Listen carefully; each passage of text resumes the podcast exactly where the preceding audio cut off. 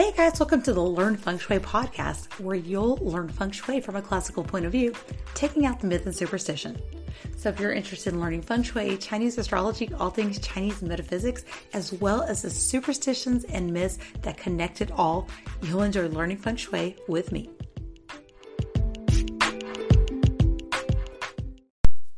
Hey guys, let's talk about the monthly energies for September. Before jumping right into the energy of September, I wanted to kind of reflect back on August and the activation we did with Tammy Doe and the Lionsgate portal. I really love having somebody else come in and kind of talk about the energies that they're working with and connect the two. I think it's been very effective, and I actually had a very good result, and my husband did too. He had a very good result with his business for the month. So if you did the activation and you also, you know, maybe you didn't join the meditation, that's okay. But if you did the activation, um, please let me know. I want to know. There's a, a call in number as well as uh, you can always shoot me an email um, just on the link below. So let me know how that went. I'm looking forward to having Tammy back on, hopefully for October. And if she has any insights to offer for this month, I'll kind of pop in with those and let you guys know. But she won't be joining me like on Zoom or on the phone because she's traveling to Mexico to activate a set of Moldavite for her birthday. So happy birthday to Tammy. And um, I think, you know, when she comes back and she's ready to kind of share, I'm to, I'm really looking forward to um, having her talk about her experience as well as some of the energies that we're looking at for October. But for this month, I definitely have an activation for you guys. It's something I want to continue to do,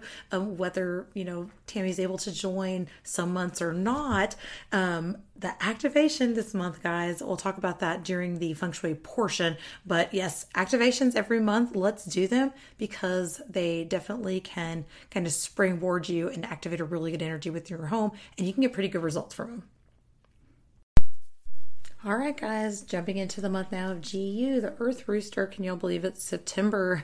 the first Dichi cycle is the Jess cycle, which is a 15 day solar cycle of energy, which we have two that govern the month. The first one is called White Dew, and it starts on September 7th, bringing the month in, and it goes through the 22nd. The second cycle is the Chi cycle. It is called autumn equinox, of course, and it goes through September 23rd to October 8th, and it corresponds to the pagan wheel of the year, autumn equinox, and the observance of Mabon. One other thing to note is that this month, since we do get the autumn equinox, that the 21st, the day before the autumn equinox, is known as what is called a separation day. So it's a day where it's supposed to be void of energy. Um, and the kind of the explanation that I've heard is that when the seasons change, that um, all the chi from the previous season is like waning and it's declining. And so when the chi from the next season comes in, it's almost like a distorted energy. And so everything is kind of changing. The energies are changing. A lot's happening. And so they always say, do not do any activations or any very important things the day before one of the equinoxes or solstices because the energy is very distorted. So I don't think that you should avoid like, you know, living for the day, but I do say you should avoid doing feng shui activations and, you know, doing important things like setting your bed, you know, important things like that. So um, 21st, I would avoid doing um, feng shui stuff. So, kind of looking at the energy just in the symbolism of what we're coming into for the month of September. So, for the month of September on 9 9, on September 9th, we are getting the harvest moon. So, the 9, um, both in feng shui and just in numerology, represents an ending. I mean, the nine is the end of the cycle, right? Uh, we're also coming into this period, what is called the period nine, um, which is a period of like fire. It's a period of inspiration, and it also represents the divine feminine. So, looking at that, I think it really can mark the beginning of, you know, what are you ready to put an end to? Um, you know, kind of looking at some things you're ready to have closure on, maybe some things you're ready to just bring to an end, bring to completion but remember, when something is concluded or something completes, there's always something new waiting to happen. And so, looking at the energy of the moon we're getting, we're getting, we're getting this harvest moon from the 9th till the 11th. So, it really is a good time to bring old things to completion and be ready for some new things because the harvest moon is the, you know, kind of marks the beginning of that season of farming. So we were going to start farming some of the grains that are ready right now. Um, you know, it's just that time of year. And so kind of think of it as bringing something to completion and being ready to bring in something that you've been trying to manifest. So, kind of keeping with this analogy of planting and, you know, reaping and sowing, right? The energy for this month, the month of the GU and the Earth Rooster, I'm kind of looking at how that interacts with each other. So, again, it's like a, it's a Earth is producing the metal. So we have this Earth, this is the Earth rooster. We have the Earth on top, um, and the rooster itself is the element of metal. So what Earth does for metal is kind of like when you dig in your garden and you find rocks, right? You find rocks, you might find some stones, you might find a little bit of metal, you know. Um, Earth literally creates metal ores. You know, we dig, we dig in a mine, and we get metal. So um, it's a creation cycle. So metal is the output of earth. So, looking kind of at the way that interacts, it kind of really tells us that it's this um, cycle of creating. And it also can represent the way you speak and communicate, the way we express ourselves. So, I think one of the things we really need to kind of look at this month is expressing some hidden talents. Since metal is buried inside the earth, maybe it's a talent that you didn't, you know, maybe it's not apparent to people. Maybe you know, you didn't really people didn't know you could do this thing. Um, and it's also a lot about communication. So it's a lot about, you know, that soft communication, that expressing yourself, maybe showing your hidden talents, letting them shine a little bit. Do be careful of miscommunication because the animal sign of rooster does tend to get really loud. And sometimes it tends to just, if you think of the way a rooster is, it'll just crow, crow, crow and not really have a purpose for crowing. So you know, if especially if you have the animal sign, that kind of brings us into the animal sign. So if you have the animal sign of rooster this month, that's one thing you need to watch for. Right now, so looking at the snake and the ox, when it combines with the rooster, um, it's going to make the element of metal. So just kind of depending on what metal is to you is probably how it's going to kind of affect you this month. Um, one of the things that I do suggest is if you have a lot of metal in your natal chart, that you do um, look at some things, you know, make sure you're healthy. Um, I've experienced a lot of autoimmune issues this year um, just because that's kind of the way my chart is anyway. So I have a lot of metal element in my chart. It represents your skin, your um, your those like the allergens, um, the immune system, and your respiratory system. So if you are having um, some immune flare ups, like eczema flare ups, allergy flare ups, um, you're to try and want to look at something that's um, to kind of suppress that um, histamine in your body and also um, kind of uh, suppress inflammation, especially if you have like eczema and skin issues. So I'm not a doctor, so go see your doctor if you're having some issues. But again, um, or you know, talk to your local herb store. Um, it's helped me a whole lot.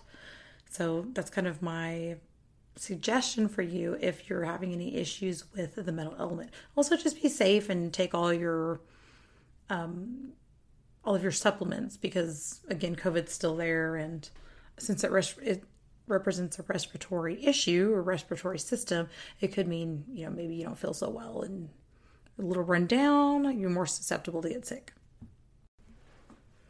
It's kind of the same with the animal sign of dragon. So if you have the animal sign of dragon, it um, combines with the rooster and does create metal. So advice is kind of the same for the snake and ox. Watch your immune system.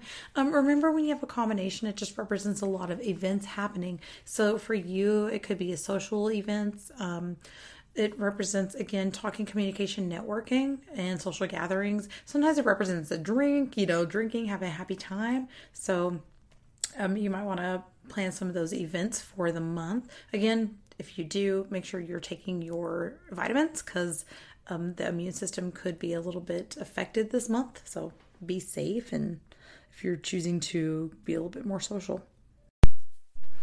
All right, so the presence of the monkey and the dog. So, this is a seasonal combination. If you have a monkey and a dog in your natal chart, it combines with the rooster to make what is called a seasonal combination. So it's all three animal signs of the season of fall, which is the monkey, rooster, and then the dog. So if you already have the monkey and dog, guess what? You're getting the rooster this month. So generally, when this happens, it makes you a very, it, it, like the element very, very strong. So depending on kind of what metal is to you in your chart, it can make your element very, very strong.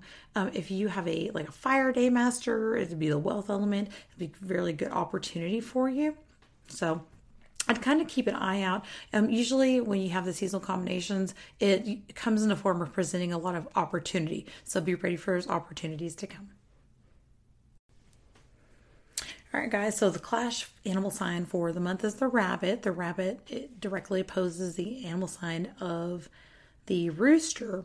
So remember, clashing energy is not anything to fear. Um, on the days that come in, you know, if you have a, a day that's a dog day, a pig day, or a goat day, those all combine with you and it actually takes your clash away. So you're going to get a lot of these throughout the month. And so I always tell people, like, don't really worry about the monthly clashes. It really is a good time for you if you want to start a new health plan, if you're going to start exercising, you're going to, you know, change your diet up, clean your diet up, quit smoking, and it's a really great time to like in toxic relationships. So I always tell people use the clashing energy to take something away. So it just represents an opposing force. So if you use it to take something away and make a change, then you know it's it really benefits you very well.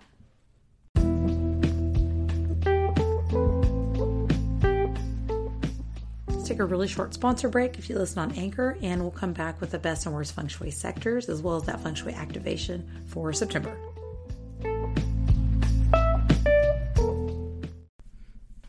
All right, well, just jumping into the um, activation. So, I really like the North for this month. It's my favorite sector. It's probably the best sector of the month. So, the flying stars now have shifted, and the nine flying star will move to the North Palace. So, the nine flying star is a flying star that is fire. So, it does move to the nor- North, which represents water, and it, you know, the flying star that's there for the year already is a water star. However, it's kind of one of those exceptions to the rule. So you might be thinking, you know, fire and water clash. Um, again, it's just one of those things where, um, you know, you have the rules and you have exceptions to the rules. And that is a combination of 10 and flying stars. Generally, when the multiples add up to a combination of 10, it represents connection. And especially the one and nine star. Um, it's kind of like the sun and the moon, you know? So um, the one star it represents, of course, water, but it just by itself it represents intuition. So I have people, you know, I've had to explain before that um, the difference between knowledge and intuition. So knowledge is understanding, you know, it's like book smarts, right? You know, uh, kind of what to do. However, intuition is knowing how to apply it and, you know, kind of using like, oh, you know, that extra level of of knowing you know you just know when to apply stuff or know when to do something. So if you really want to kick up your intuition i really highly recommend activating the north especially if you do stuff like like me like i'm a content creator i'm a podcaster and to me, I want to connect with my audience. So I will be activating the North on this day, you know? So the day for this is going to be September 15th. I picked. Um, there's a lot of other dates on my blog. So if you miss it, um, just go to the monthly energy update on my website and you'll find all the dates there because there's more than one date. I'm just going to say let's do this on September 15th because it's the first date of the month that it's like a really good auspicious date. So we're going to use times. You can either do 3 a.m. to 5 a.m. If you don't want to wake up that early, you can do 7 to 9 a.m. And just kind of take note that 3 to 5 a.m. is the animal sign of tiger. So if you have a monkey, I wouldn't use that time you know, you don't want to use clashing energy. And the um, animal sign from 7 to 9 a.m. is the snake. So if you have the pig, I wouldn't use that time. So you can pick one of those times, kind of just based on your natal chart. a portion of the north um, is very beneficial for wealth this year. So again, if you are able to understand where to activate north 2, then go ahead and do that. If you don't know how to do any of that and you want to follow along, please talk to me. I do uh, free floor plans and so I will, you know, kind of portion that out. I'll show you exactly where to activate. So don't be shy, just message me. I'll, I'll show you how to do it, okay? so, how you do the activation is you can either place water there. So, I would place water, don't place it on the ground, place it a little bit higher than ground level. Um, so what you want to do is just place water there. If you have an aquarium, if you have something small like a, a, basin of water, you can put like a little small fountain pump in there just to keep the water kind of bubbling, moving, and not getting stagnant. Um, the flying stars are activated by movement and collection of chi. So remember, if you um, just go ahead and work in the area, like if you have no other option other than to just work in the area, you can do that, and you can also just place a little USB fan. I like to activate with a fan for the area, so just go ahead and do that. And honestly, this is activation you can keep up for the rest of the year. There's some energies there that you can keep activating. So, I mean, you can keep this up as long as you can stand a fan or a water you know, being in the area. If you do use water, make sure you take the top off because the water needs to be exposed to air and circulate to generate chi. So the first sector I kind of want to point out is the Northeast. So although it was very lucky last month and it does have that number eight wealth star there, you know, if you have activation up, just leave it. Um, and then that's fine. Um, however, you're not going to want to reactivate the area. Like if you didn't activate last month, you're like, oh, I should activate that northeast. No, no, no. Just just leave it alone. Focus on the north. Um, the seven flying star move there, and I mean, generally, those not, you know seven eight combination of flying stars isn't one you want to activate. So it's don't you know I wouldn't do it this month. So Northwest is another area that it's it's sort of neutral. So the five flying star does move there for the month, but it's a flying star that's associated with Earth. And remember, the palace is metal. And if we look at that element cycle, we're going to know that um, the metal will break down and control the Earth. So I wouldn't really worry so much about that five flying star. I just wouldn't avoid like over activating the space and using it too much. If if you're already there, don't worry about it. But like, don't start using it if you haven't been using it. The Southwest is just generally an area we're trying to keep quiet for the year anyway. The Flying Star number one does move there, and although it's fairly, you know, lucky on its own, when it moves to an area that it has that two star, it can actually, you know, kick up some nasty stuff. So think of the the way uh, rain mixes with mud, you know, or dirt and it makes mud. So it's kind of that same thing as like muddy water, you know.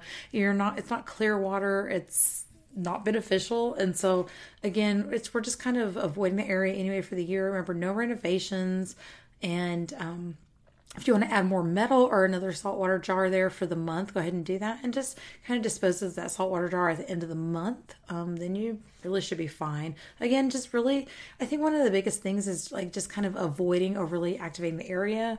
I mean, other than that, you should be fine. And if you are listening to this after the date of the 15th, don't worry about it. If you go look on my blog, which is linked below, my monthly energy updates always include date selection. So if you want other dates to activate, um, they'll be um, highlighted in purple, and you could use any of those dates to activate the sectors that I talked about today.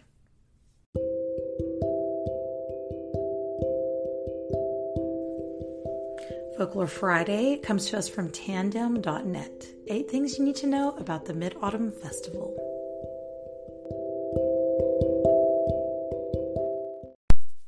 This past weekend, San Francisco celebrated for the first time in two years their 32nd Moon Festival. So, the Mid Autumn Festival, sometimes known as the Moon Festival, is celebrated to celebrate the mid autumn moon, obviously, and it doesn't always coincide with the autumnal equinox or the autumn full moon.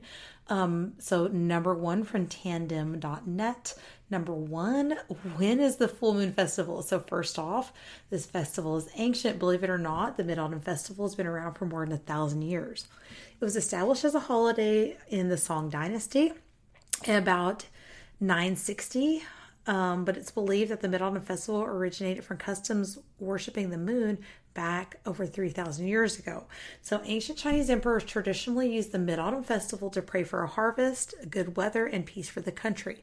Because the harvest was tied to the moon cycle, the festival was meant to take place when the moon was at its fullest. Some rulers took this incredibly serious, and uh, one of the empresses loved it so much that she took five days out of her busy schedule every year to stage an elaborate moon worship ritual celebrating a little bit early here in the US. For the first time in two years, the city of San Francisco was able to hold their Mid Autumn Festival.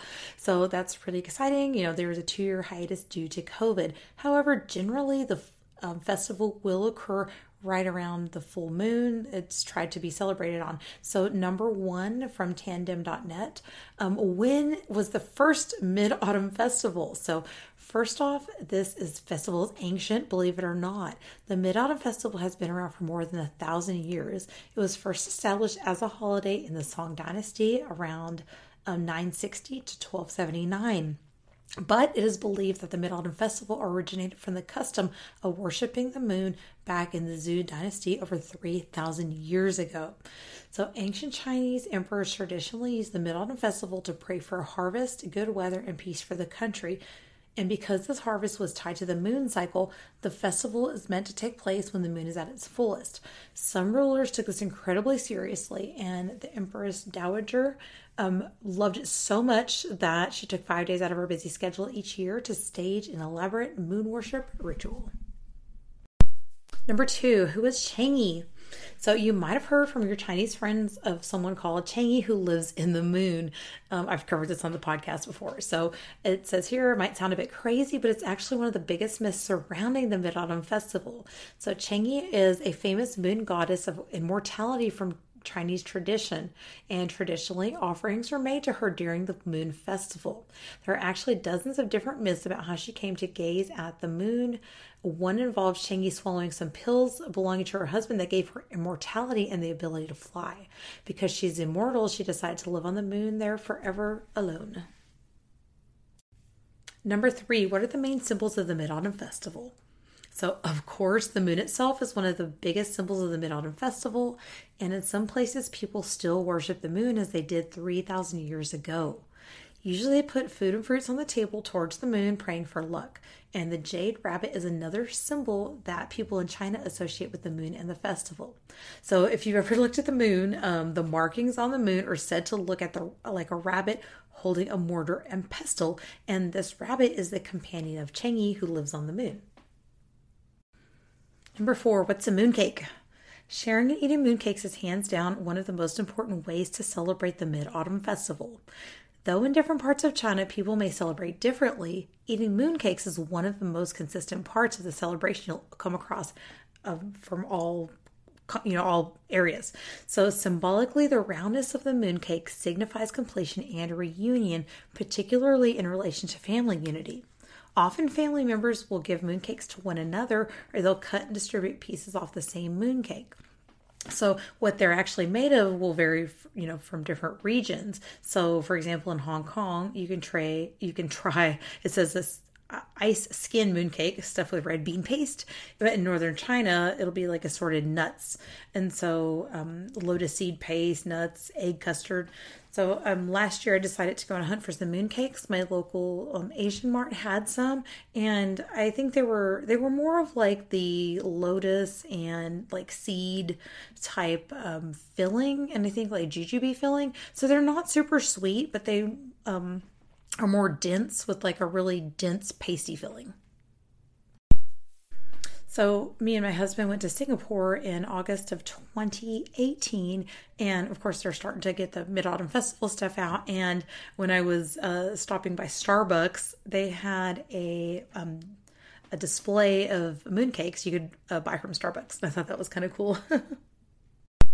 So, number five, how else do they celebrate the Mid Autumn Festival? So, the Mid Autumn Festival is all about reunion of family members. So, it's really important to make it back home to celebrate with your family. So, in Chinese literature, the moon is highly associated with emotion of missing home.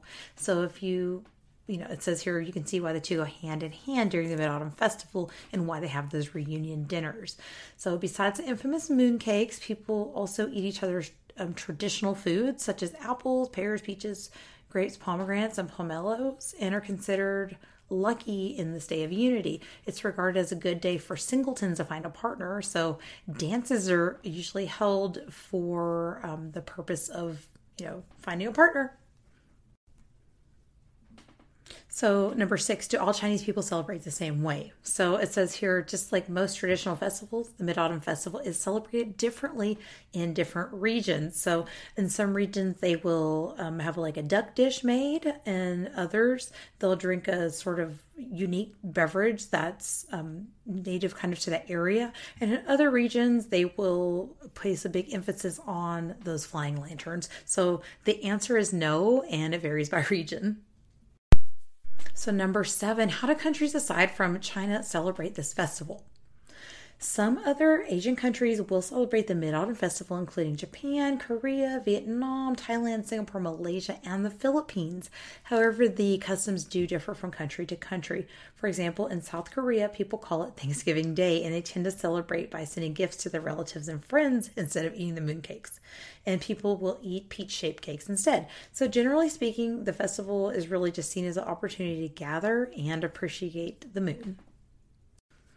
So, number eight, I'm going to just send you to the website if you'd like to look over this. It just says what words and phrases should you know for the festival, but they're all in Chinese and they're Chinese characters, which I admittedly don't read. So, um, I'll include a link to that if you'd like to check that out. So, it just says if you happen to be learning Chinese right now and they've prepared a few phrases for you to learn and impress your Chinese friends with. So, um, you can go check that out on their website. For everything I talked about today, visit the link in the show notes, um, including that date selection if you want to activate on different days. Um, also, if you need help with your floor plan and you don't know how to find the area to activate, please shoot me a message. All we need is a, a copy of your floor plan, and um, I'll give you a couple things that you know I need to complete that. And super easy, guys. Just uh, shoot me a message.